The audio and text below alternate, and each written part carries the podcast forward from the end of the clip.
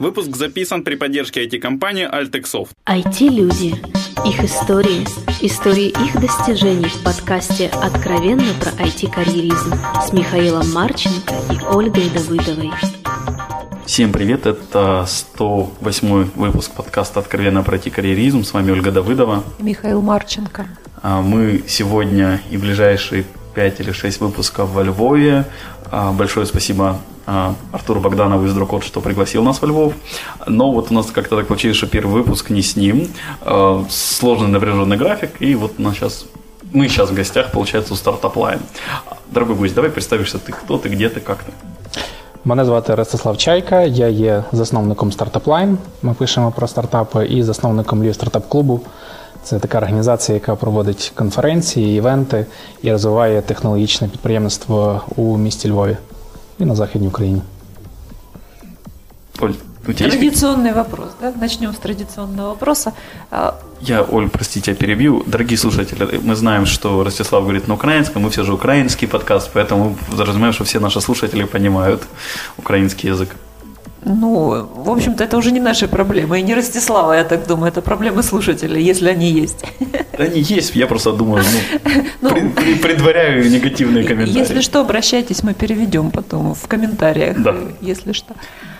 Ростислав, скажи, как ты вообще начинал в ай ти, с чего, как возникла идея заняться ай ти, прийти в ай ти?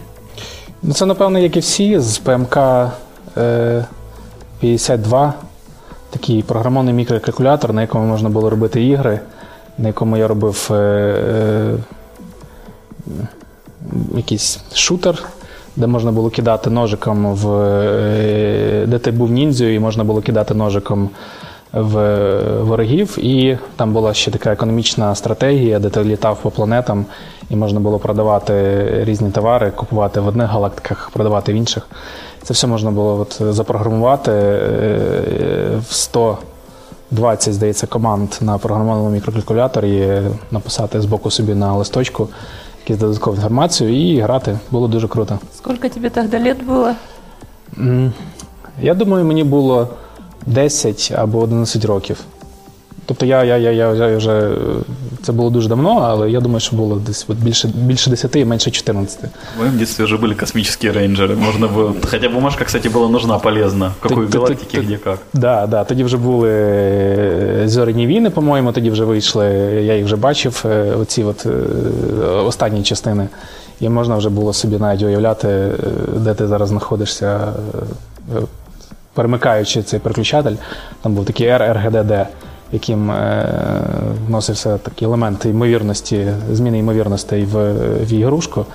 От, можна було собі багато чого уявляти. Окей, а, ну це ж там зовсім-зовсім раннє дійство. А далі да. Ти як-то розвивав свою ай ті-пристрастя? Да.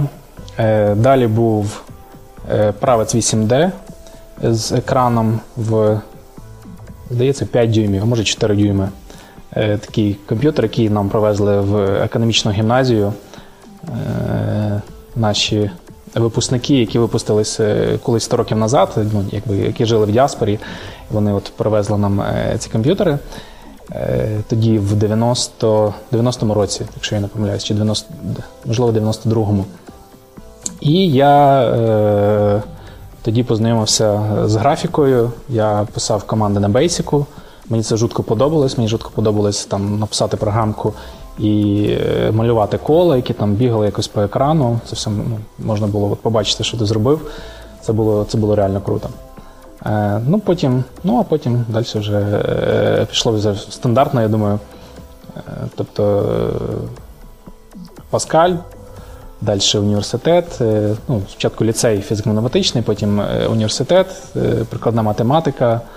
Е, Був в мене такий момент вибору, напевно, на четвертому курсі. Я тоді, щоб заробити грошей, я як студент працював на заправці. І грошей там було дійсно багато. На студентські часи я заробляв доволі класно. І було дуже важко відмовитися від цих грошей і сказати, от я йду, тому що хочу займатися програмуванням. При тому всьому, що якби, мене тоді в компанії у Львові було дуже мало, їх було, здається, п'ять чи сім. Брали на них дуже так неохоче, треба було пройти кучу тестів, написати кучу програмок. Я пам'ятаю, що попасти на свою першу роботу, мені довелося два місяці вчити кучу бібліотек, написаних на Паскалі,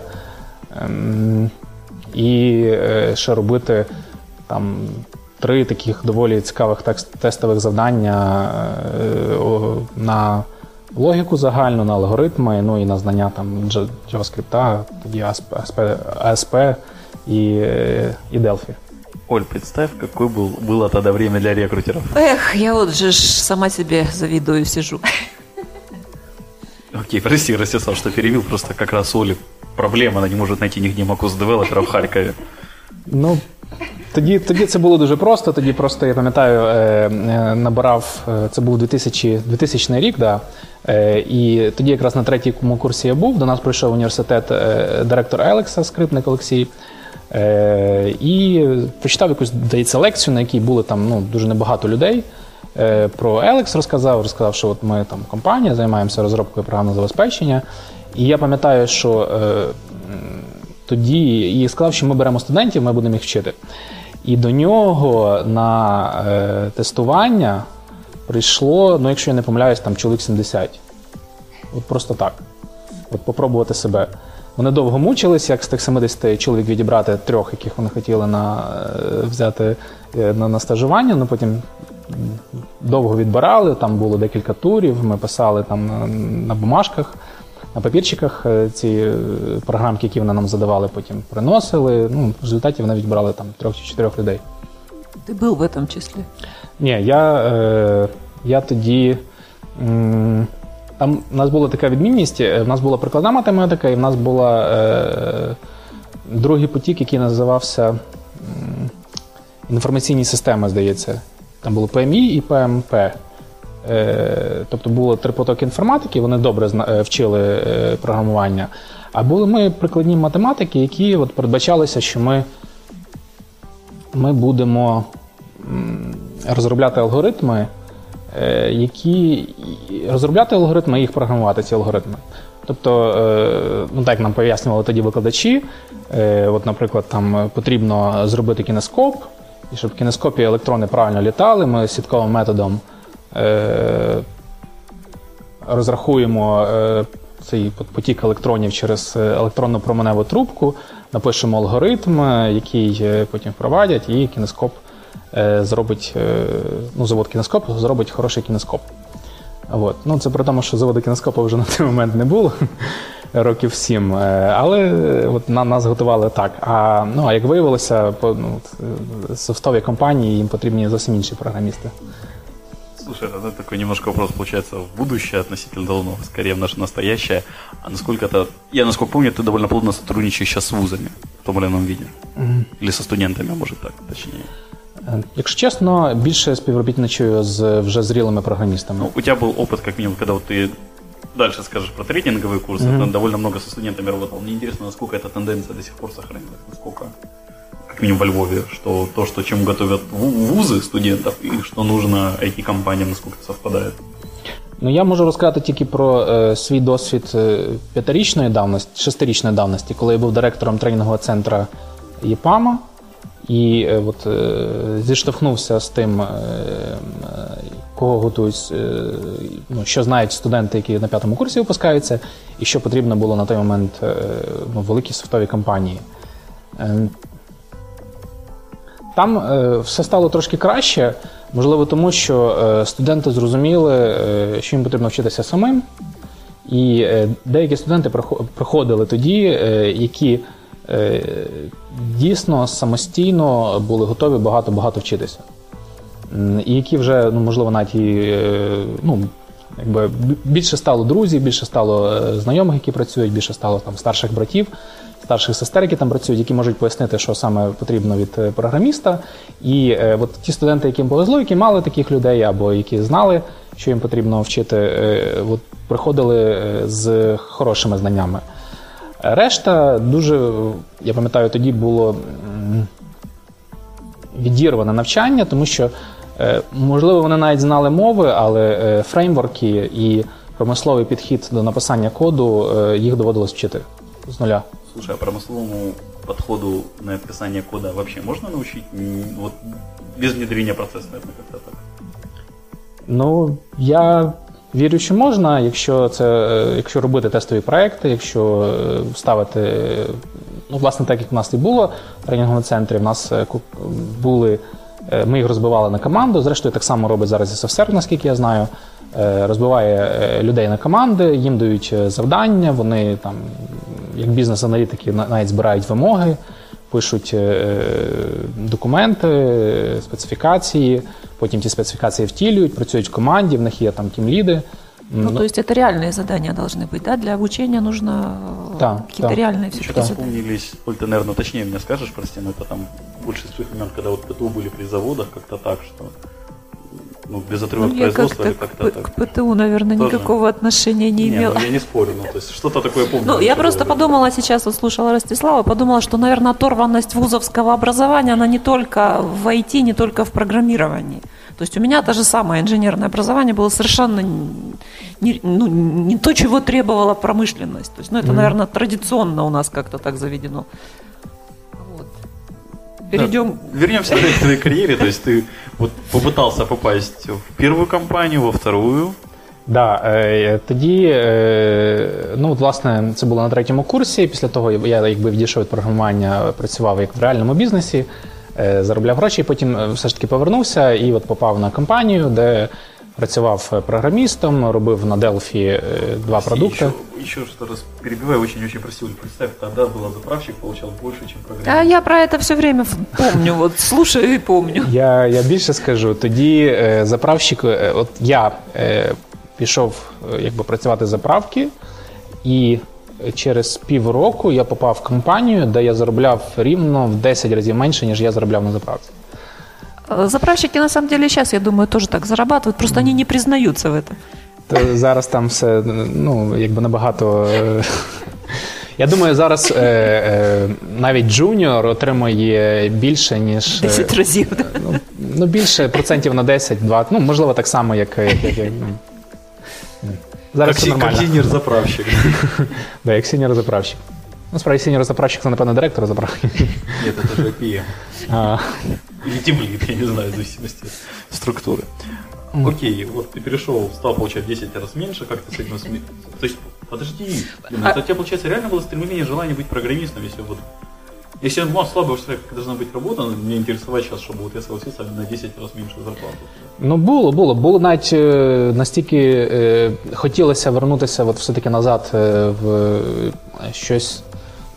От в розробку, в те, щоб більше працювати головою, ніж там працювати, ну, на заправці, в принципі, теж багато головою працював, бо там цифри, ми, ми, ми робили великі об'єми грошей, їх потрібно було рахувати, там потрібно було дуже багато всього знати, але все-таки хотілося більше працювати от по спеціальності, тим, ким я хотів, і, і це було настільки сильно, що я пам'ятаю, в нас була така е, зміна в двадцять шість годин, тобто ми двадцять шість годин не спали, працювали. Ну, а вночі... А потім пішов попрограмувати домой, да, віддохнути. Ні, от, от, от, потім пішов на пари, і там на парах... На пари. Да, пару раз засипав. Там виспався. Було діло, пару раз засипав, ну, якби викладачі чомусь дуже жутко ображалися, коли я в них засипав на парах. Але, ну, було нормально, потім навчився вже, якби... Спать з відкритими глазами. Засипати після того, як от вже прийшов з пар. Е, і от вночі, якби машин мало, я сидів, вчив, в мене така була велика книжка по ес кю ель Data, база даних ес кю ель, здається. І в мене була е, книжка по Delphi п'ять, двохтомник, зараз вже не пригадаю автора, але от була. І я, я, я сидів, я, я вчив, е, хотів повернутися назад. Java вчив, от, от такі, Java два була книжка. Я представляю, как на тебя, наверное, удивленно смотрели остальные заправщики. Они, они не понимали, о чем он вообще тут читает. Ну, в них, да, в них були трошки інші інтереси. Правда, потім нам поставили цю бухгалтерську програму, де був база даних на Access, і от вони мене заповажали, коли я от міг там одним ес кю ель запитом з Accessівської бази даних витягнути, там, скільки ми продали там, масла за день, чи скільки ми наторгували за день. Вони думали, що ти волшебник. Да, а бухгалтер косилася, і директор заправки дуже сильно косився, і конечно, вел двойную бухгалтерию. Он-то не понимал в этом він, ничего. Він дуже боявся, що я от, е, там буду не тільки селекти використовувати, а ще інсерти і, і, і, і деліти. І дроп, да? Ну, він не знав таких слів, але я думаю, він підозрював, що це можливо. Інтуїтивно. Окей, вот ты пришел программистом, и сколько ты именно программировал, как, что менялось, развивалось там? Вот я помню, по LinkedIn ты начинал с Delphi, если неправильно. Да, да. Це була така дуже робаста софтова компанія, де, ну от мені повезло з нею, де, де, де багато працювали. Зараз кажу, директор звітував триста двадцять годин на місяць. Там було шістнадцятичасовий робочий день. Да, він... Там, ну, ми, ми, ми так працювали, приходили от в одинадцятій, десятій, одинадцятій годині, там до третьої ночі він працював, ну ми там трошки легше, ми там з одинадцятої до одинадцятої працювали. триста десять на роботу. Ну, я, я, я, я звітував, от, найбільше я звітував двісті двадцять, я, я, я, я був меншим маньяком. Е, але директор, у них там було змагання з директора, ще з одним хлопцем, і вони звітували там триста двадцять, триста тридцять, триста десять, триста годин на місяць. Це було прикольно. Вот, вот такие у меня был старт. Жалко, что мы не, не видим Мишины глаза, но мы-то видим, слушатели не видят. Оля всегда любит унизить собеседника, особенно если это собеседник я. Конечно. Вот. Потім я пішов звідти. Ну, я в програмуванні всього був років п'ять, я думаю, з дві тисячі другого по дві тисячі, напевно, в дві тисячі шостому році весною я написав от останню стрічку коду саме як програміст. Як на, на, на промислових проєктах. Що потім? Е, ну, там під час того, після цієї компанії, я, я брав участь в відкритті Комп'ютерної академії Шаг у Львові, Львівського відділення. У нас було ще, шестеро от, вкладачів, яких зібрали. От як це тебе прийшло? Тобто ти їх знайшов, тебе знайшли? Ну, це, це був такий момент, коли я вже розумів, що я хочу піти з цієї компанії. Я хочу щось більше, ніж там розробляти Delphi формочку на час і, і змагатися, за скільки часу я зроблю цю Delphi формочку за три години чи за дві з половиною. От. І е, мені хотілося чогось іншого, і в той момент я, здається, подав, е, тоді була робота ю ай, я виставив там своє резюме, і мені подзвонив директор, який відкривав тут Комп'ютерний академій Шах, ми зібралися, тоді познайомився з Корчевським, е, директором, він до нас приїхав. Е, Власне, от він мене навчив, як потрібно вчити людей, причому дуже швидко, дуже наглядно і дуже, дуже прикольно. Е, і е, я от з цього часу, з дві тисячі третього року, я, напевне, от весь час, поки я працював програмістом, я ще частково якось там з перервами, але все-таки ще викладав в Комп'ютерній академії Шаг. Какое твое вообще отношение, кстати, к Комп'ютерній академії Шаг? Потому что в Харькове, например, очень неоднозначно. Випускники Шага не котируються на ринку. Ну, розумієте, я, я там викладав програмування. Там є, ну, тобто є, е, ті, є вхідний потік, які приходять туди вчитися, і там це були зовсім різні люди. Я вчив, е, наприклад, солдатів, е, вертольотчиків, які е, по програмі перекваліфікації їх направили до нас, дали їм гроші на навчання, направили в Комп'ютерну академію Шах. Е, це була, може, навіть якась фінансована цим, НАТО чи, чи якимось там програма, можливо, Україною фінансована. І от вони, там, в мене була група воєнних, які вчили сі плюс плюс. От. Е, в мене була група, е, я пам'ятаю, студентів, е, які так само вчили е, програмування. Це були там десятирічні школярі з, здається, з Новояворівська чи з Яворова, тобто з районного центру. В той же час було багато дуже прикольних хлопців з політеха, які там вчилися на комп'ютерних факультетах політехи і приходили вже, вони багато всього знали. От, деякі з них зараз директори компаній в аутсорсингу. Тобто дуже сильно ще, ну, тобто Комп'ютерна академія Шаг, там, ну, вчаться всі. І, і, і тут дуже сильно залежить від того, ну, яка людина прийшла, а вони якби відбір не роблять. Ну, тобто там є відбір, але він такий все-таки, що дозволяє всім туди попасти. Наскільки це комерційний заклад. І... Знаєш, тут прикол, наприклад, Стенфорд теж комерційний заклад, але попасть туди дуже сложно. В Стенфорда цільова аудиторія, ну я так підозрюю, п'ятсот мільйонів людей, а в Комп'ютерній академії Шах у Львові цільова аудиторія там, ну, тисяч, я не знаю, там, де, ну, таких платоспроможних, я думаю, там п'ятсот людей. Тобто тут, я думаю, вони балансують десь на межі. Аргумент засчитан. Ну, да, я, я, я пробую якби, вже якби, з досвідом самостійного коли створення тренінг-центру. Вони комерційна установа, і вони, як би там не було, вони існують на ринку вже десять років, вони вчать людей там, програмування вже ну, більше, може, навіть ніж десять років, і, і вони все ще існують. Ну, у меня всегда такой аргумент, тот, кто хочет научиться, он научится, в общем-то, в, в любом, наверное, шаге. Вот.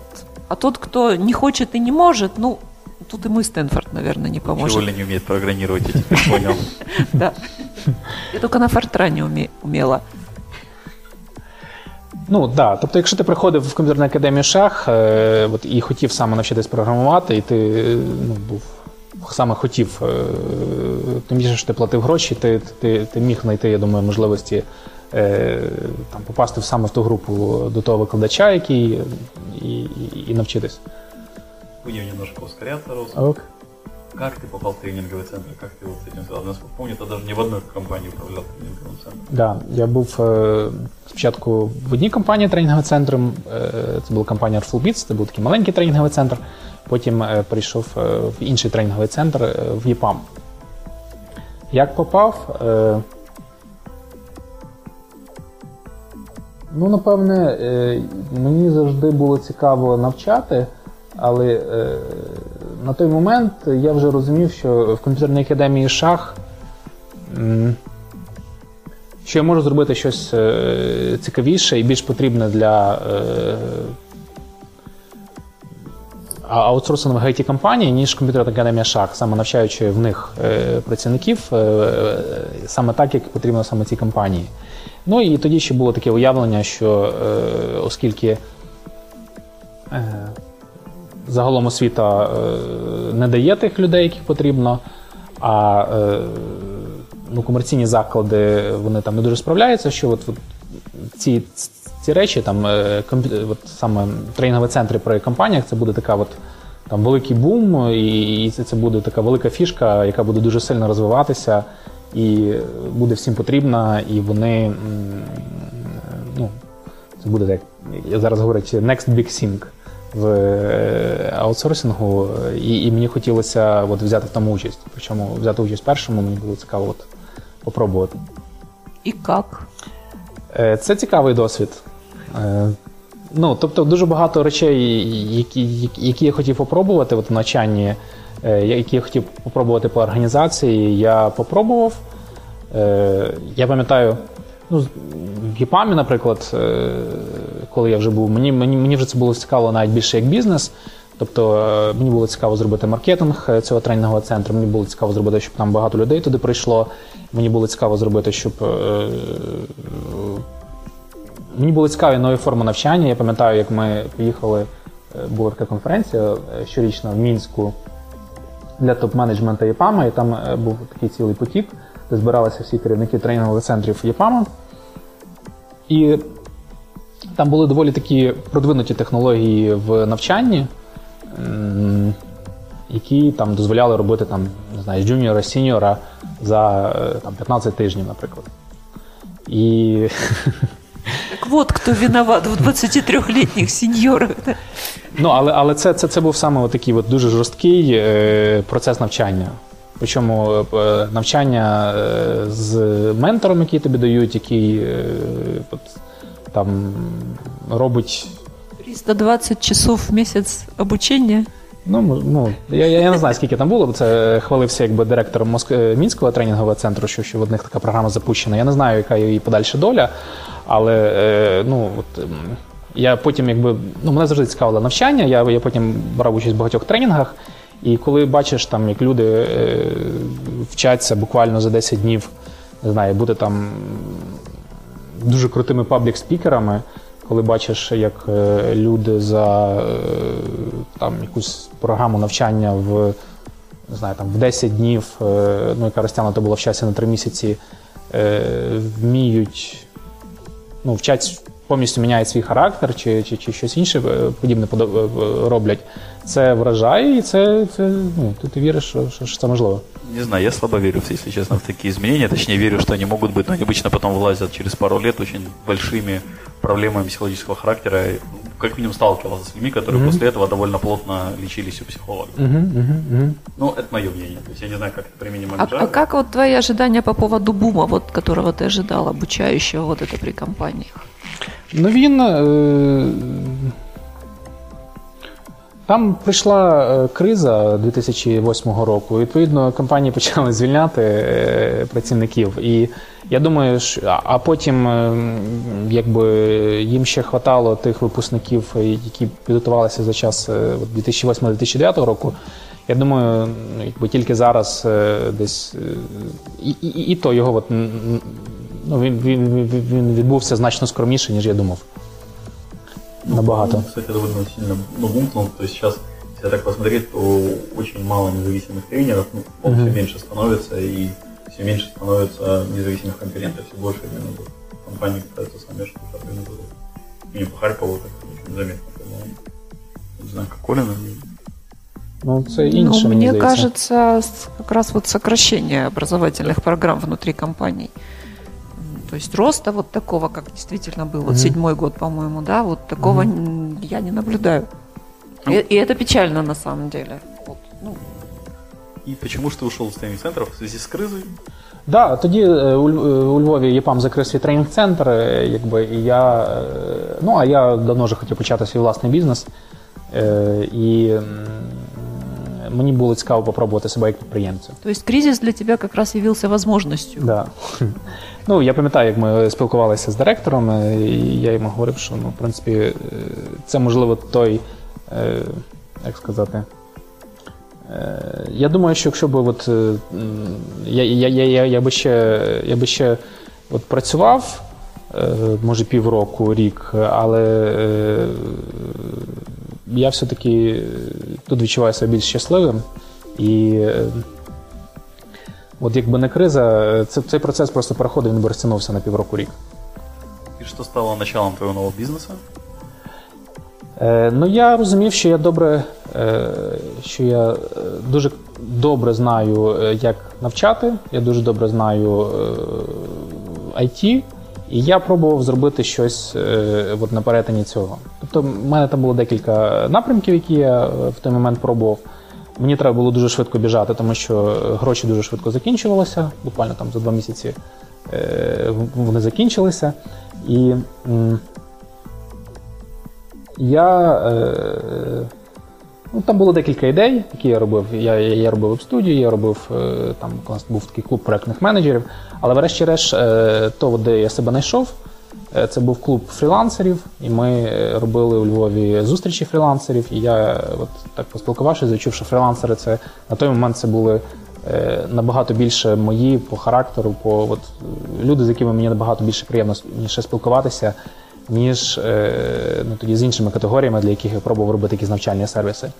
От. А потім я попав якось на лекцію Дениса Дового Повлого, він розказував про стартап, підприємництво. І я зрозумів, от, ну, що це саме те, чим я і, і займався, що мені подобалось там, попередніх п'ять років. І зрозумів, що я хочу щось зробити для стартап-підприємців. І, власне, буквально там, через три тижні я організував у Львові Львів Startup Клуб. І от, п'ятнадцятого серпня дві тисячі дев'ятого року перший раз зібрав щось, було близько шістдесят чи сімдесят от, людей, які хотіли щось робити своє, придумати, запустити, попробувати зробити з цього бізнес. Приколяха. И, и, сколь, и сколько встреч уже было, подсчет? Ой, я, я рахував до, до п'ятнадцятої, потім я, я, я, я збився. Ну, тобто зараз от ми організовуємо, буде тридцять п'ята зустріч, але я так підозрюю, що це ну, там може десь на два-три відрізнятися. Це періодично или в зависимості від потребності? Як? Ми робили перший рік їх дуже часто, ми робили їх кожен місяць, навіть літом, навіть перед Новим роком. Але потім, якби я почав організовувати більші конференції, і там ну, пішов трошки інший процес в стартап-спільноті, і, і ми на деякий час були взагалі припинили, зараз от відновили проведення цих стартап-зустрічей. А чим-то відрізняється ну, тематика або потребності от дев'ятого года і нинішнє? Да. Чим? Ну, в дев'ятому році всі хотіли просто зрозуміти, що це, що робити, як робити, всі хотіли попробувати. І я пам'ятаю, ми тоді стартанули так активненько, і, і там вже на третьому, на четвертій зустрічі, чи чотири місяці там виступали люди, які сиділи на другій або на першій, говорили, от я сидів на другій зустрічі, слухав когось, і мені прийшла в голову така ідея, я її зробив, от я її хочу вам її запрезентувати, я її буду робити далі.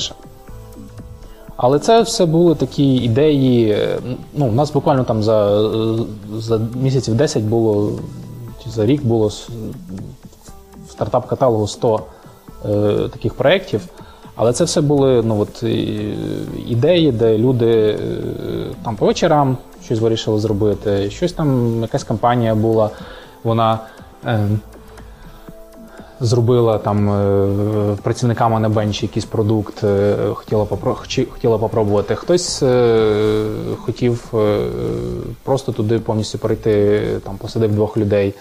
Хтось е, хотів піти з компанії, чи хотів там, знайти першу роботу, з якогось, почати з якогось хорошого проєкту, теж був проєкт. Тобто це е, таких от проєктів, які з того часу вистрілили, з тих ста проєктів, їх є, можливо, там два-три.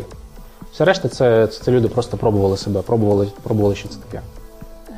От. Зараз е, ситуація інша, зараз люди, ну, таке враження, що якщо вже роблять, то е, до цього відносяться, ну, тобто вони розуміють, що це е, треба буде там, якщо робити, то вже робити. Тобто просто так не беруться, да? Тобто це більш обдумано, що ли, або як? Ну, я вірю, що, можливо, беруться, е, ну, але вже, якщо показують, то, то це вже щось дуже зріле. А по посещаемости, вот количество э, людей больше? На первую ты сказал шістдесят, да, пришло? Угу. Ну, нам, ми, ми, ми росли, просто потім там відбулася така ситуація в дві тисячі десятому році, що я зрозумів, що якби основні двигуни росту стартапів, якби в цілому світі, це, ну, внутрішній ринок, там, чи якісь вертикалі на зовнішній ринок, там ігри, наприклад, чи mobile development. От вони всі там зосереджені, там, ну, є, може, там якісь події в Києві, а в нас, ну, нічого не було. І я тоді почав робити такі вертикальні конференції е- по mobile development, по social media маркетингу, по, е- щоб розвинути просто ринок, щоб створити можливість для, ну, щоб створити ринок, е- взагалі, з якого от, ай ті-підприємців, які там, можливо, трошки інакше десь в рекламі, в сервісному бізнесі щось заробляють і, і хочуть це автоматизувати, зробити з цього продукти, а, ну, і дати можливість от, от, от, от, співпрацювати між собою. Скільки, якщо не секрет, середніх людей ходять на твої конференції? Просто у тебе їх дуже багато, я коли смотрел список... І... Їх шість штук. Ну, як-то впечатлення було більше. Їх шість штук, їх шість штук, це три на внутрішній ринок, два... Дві вертикалі айтішні, ну це розробка ігор і mobile development, і одна конференція – це аутсорсинг-форум, яка для аутсорсингових компаній. Ходять, ну, по-різному, від ста п'ятдесяти людей до, от, найбільша конференція по інтернету, айкем, це аналог айфорума, вона от, найбільше збирала п'ятсот людей. Крута фінюшка. А ти один або з командою? Я працював один, потім в мене був помічник, потім в мене була велика команда, потім знову я працював один з помічником. Зараз з помічником, зараз, ну, от, якби знову працюю з командою. Ну, тобто, як, я старався розкинути завдання, у нас в мене були підрядники, хтось, хтось з підрядників з'являвся новий, ну, зараз в результаті залишилось тільки фрілансери і перевірені підрядники, ну, якби стаціонарна команда така невеличка. Зачем тебе свій рекламний агент? Ой, це воно мені історично дісталось. Я, я ж говорив, я в дві тисячі дев'ятому році, коли пішов, я, ну, я, я, я робив дуже багато різних речей. Я там і тренінги проводив, і вебсайти робив. От. І е, історично дісталась клієнта, а потім я зрозумів, що мені насправді потрібно бути е, трошки всередині ринку. Да, мені потрібно е, розуміти, е, от, ну, самому бути виконавцем, е, щоб зрозуміти, що потрібно ринку. Да? І, ну, наприклад, якщо мені, е, якщо я роблю для якогось клієнта соціал-медіа-маркетинг, я з ним спілкуюся, це звичайна людина, там, вона прийшла, вона замовляє там якусь розкрутку в соцмережах, і мені потрібно зрозуміти, якими вона словами говорить, як вона, от, що вона думає, от, такий рівень, такого звичайного клієнта, які там проблеми е, в цих. І я, знаючи це, я набагато краще е, подію, конференцію і набагато краще навчальні сервіси можу зробити для е, тих, хто відвідує мої конференції. От. Ну, відповідно, в мене там був якийсь пул клієнтів, з якими я до сих пір, в мене залишились якимось дивом, я до сих пір з ними працюю, ми вже такі більше як друзі. Я їм, в принципі, сказав, що, це, що я більше з вами працюю не за гроші, а просто, щоб це, попрацювати. І, ну, крім того, була така ідея, що от реклама – це взагалі двигун торгівлі, а торгівля – це двигун інновацій і продуктів, взагалі, завжди була. І я думав, що от саме з рекламного ринку ем, я зможу стартанути і отримати необхідні ресурси для, для от, ну, подальшого руху. Але, як виявилось, це така галузь, ну, де треба любити. От рекламний ринок треба любити, щоб ним займатися. І там, е, от в мене є товариш, він вже п'ятнадцять років на рекламному ринку, але він зовсім інша людина, ніж я. Абсолютно. Е, от. Е, він любить торгувати, ну, тобто зовсім інша людина. Я, е, я теж можу спілкуватися з клієнтами, я теж можу брати замовлення, я теж можу їх виконувати. Е, в мене це виходить, але якщо цього стає там більше, ніж двадцять відсотків мого часу, е, ну, я от відчуваю таку нудьгу і, і тягу до, е, до, ну, от саме до, до ай ті, до продуктів. Окей, у тебя вот, ты упоминал Startup Line в самом начале, если честно, я не знаю, что это вот совсем. Я как-то не думал, что ты основатель, если я сейчас понял, понял, то ты основатель. Да. Можешь рассказать чуть подробнее? Ну, знову ж таки, був Startup Клуб, і в нас було багато стартапів, в нас було багато контенту, були конференції. І в якийсь момент я зрозумів, що от, ну, треба якийсь інший сайт, ніж там сайт Львів Startup Клубу, де ми викладаємо просто там, що буде подія, відбулася подія, який під це заточений. Потрібен якийсь інший сайт, який би розказував там, от, про, про, про ті всі речі, які можна робити, про ті стартапи, які можна робити, розказував про якісь успішні історії. І я зробив сайт Startup Line. Спочатку думав, що це буде там соціальна мережа стартапів. От, я на якомусь хаброподібному движку підняв е, цю соцмережу, потім виявилось, що е, крім мене ця соцмережа цікава тільки спамерам. М, ну, тобто контент туди постив я е, і, ну, ще там інші якісь організатори подій, які, е, ну, тобто, і мені був цікавий абсолютно інший контент, щоб ця, цей сайт, з нього саме люди могли вчитися. Тому що робити, як робити. І от тоді я поміняв, підняв просто сайт.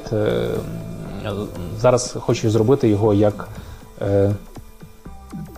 сайт про стартап-підприємництво в Україні, який буде допомагати, який буде навчати людей от саме цьому стартап-підприємництву.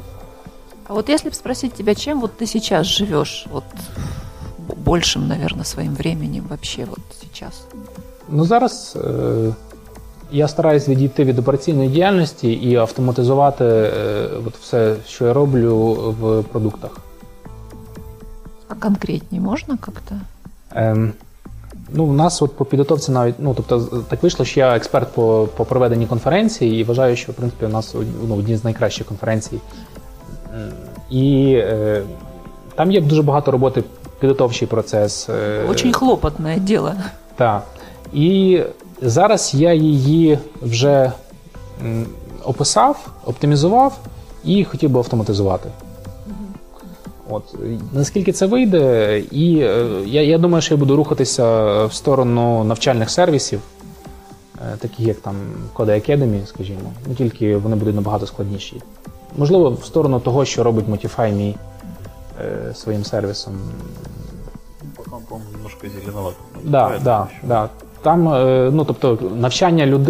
навчання людей – це, ну, складний процес, і поки що найефективніше вчить людину інша людина, а не інша машина. Тобто онлайн-обучення не твоє, так? Да? Воно, воно зелене. йому ще потрібно, щоб воно там, там, там, там, там, там, там ще мусить бути якась проривна інновація, і я дуже уважно слідкую за цим процесом, але там ще потрібно щось зробити, щоб от саме комп'ютер міг вчити людину. Ну, у нас времени немножко набежало, и как бы вопросики подготовленные кончились. Если у тебя есть что-то добавить у тебя, у тебя сейчас есть последняя возможность это сделать. Предпоследний. Добавити. Ну, я от, напевно, як організатор конференцій, дуже хотів би, щоб більше людей, більше програмістів їздили на інші конференції в Європі і в Штатах. Я думаю, що... Я думаю, вони теж хотіли б. Це дуже, це, це дуже реально, це дуже просто. Квитки дешеві, подорожувати можна... Конференція в Штатах не вийде, по-моєму, менше трьох штук баксів, наскільки я пам'ятаю. Білети около п'ятсот баксів, два-три дня ночівки, їди, це ще баксів двісті п'ятдесят. И до двух штук баксов как раз. И билет на конференцию баксов п'ятсот будет стоить. Ну, я е, можу от показати сайт, є такий Silicon Valley Startup Digest, є багато інших сайтів, і, от, наприклад, в Кремнієвій долині там кожен день проходить ну, буквально там десятки-десятки різних івентів. Вони є як там зовсім безплатні, просто туди добратись треба, так і там умовно безплатні, десять доларів. І ну, поїхати на два тижні в долину – це, це, це, це три тисячі доларів. Я знаю, як я прийду в слідчий відпуск. От. І мені здається, що якщо б більше людей їздило, більше людей ну, спілкувалося. Я сам з великим задоволенням спілкуюся, коли я, я, я з декількома людьми, стартап-підприємцями от, з Європи познайомився просто в кафешці. Ми сиділи поряд, я пив там, каву, щось робив, він робив там, щось своє на комп'ютері. Я спитався, що ти робиш? Він говорить, я роблю там, я німець, який там от, вернувся з Кремнієвої долини, приїхав сюди, бо стрепати, робити там сервіс, там, почтовий сервіс якийсь. От. І, е, ну, світ зараз став дуже такий простий, плоский, і мені здається, що було б дуже класно, якби бі, дуже багато наших програмістів от, якось подорож, більше подорожувало, більше їздило по різним країнам. А не може такое бути, що вот они едут якобы учиться, да, а потом больше наших ребят захотят там остаться, і Україна от этого вряд ли выиграет? Mm. Ну, мені здається, що краще людина, ну, краще нехай поїде тисяча, не знаю, можливо, там триста залишиться, і вони там будуть щасливими, а сімсот вернеться і будуть щасливими тут, ніж, ніж, ніж буде мати... Ніж сімсот будуть щасливі тут, а триста будуть щасливими тут. Ну, я думаю, там насправді тисяча буде. Нещасливими. Ну, патріоти почти. Хорошо, у нас тогда фінальні три вопроси. Перший, який задає Толя. Що далі? Які плани? Чого ти хочеш? Ну, у мене є, і я зараз насправді уточнюю, от, що, що я би хотів через десять-п'ятнадцять років. В мене є такі такі приблизні уявлення. Я, я знаю, що це буде там, з цієї галузі, я знаю, що я буду робити саме це. Я знаю, що це буде щось там пов'язане з стартап-підприємництвом, я знаю, що я буду там робити щось пов'язане з навчанням і з, можливо, з маркетингом, можливо, з бізнес-девелопментом.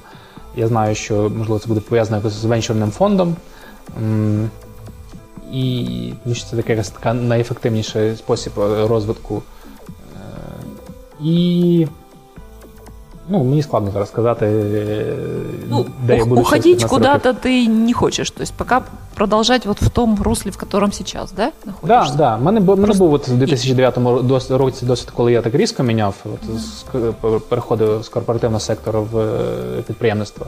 Ну, і в мене там було багато, насправді багато інших виборів. У мене була там ідея, не знаю, робити там, відкривати картинні галереї, там більше з е, митцями. Льва в'яня, зразу вірю.